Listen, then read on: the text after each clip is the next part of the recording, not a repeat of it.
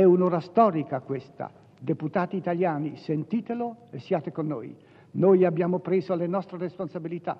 Col vostro appoggio continueremo a prenderle fino all'ultimo, sicuri nella nostra coscienza, decisi a lottare sempre per i nostri ideali supremi, l'Italia, la pace, l'Europa unita.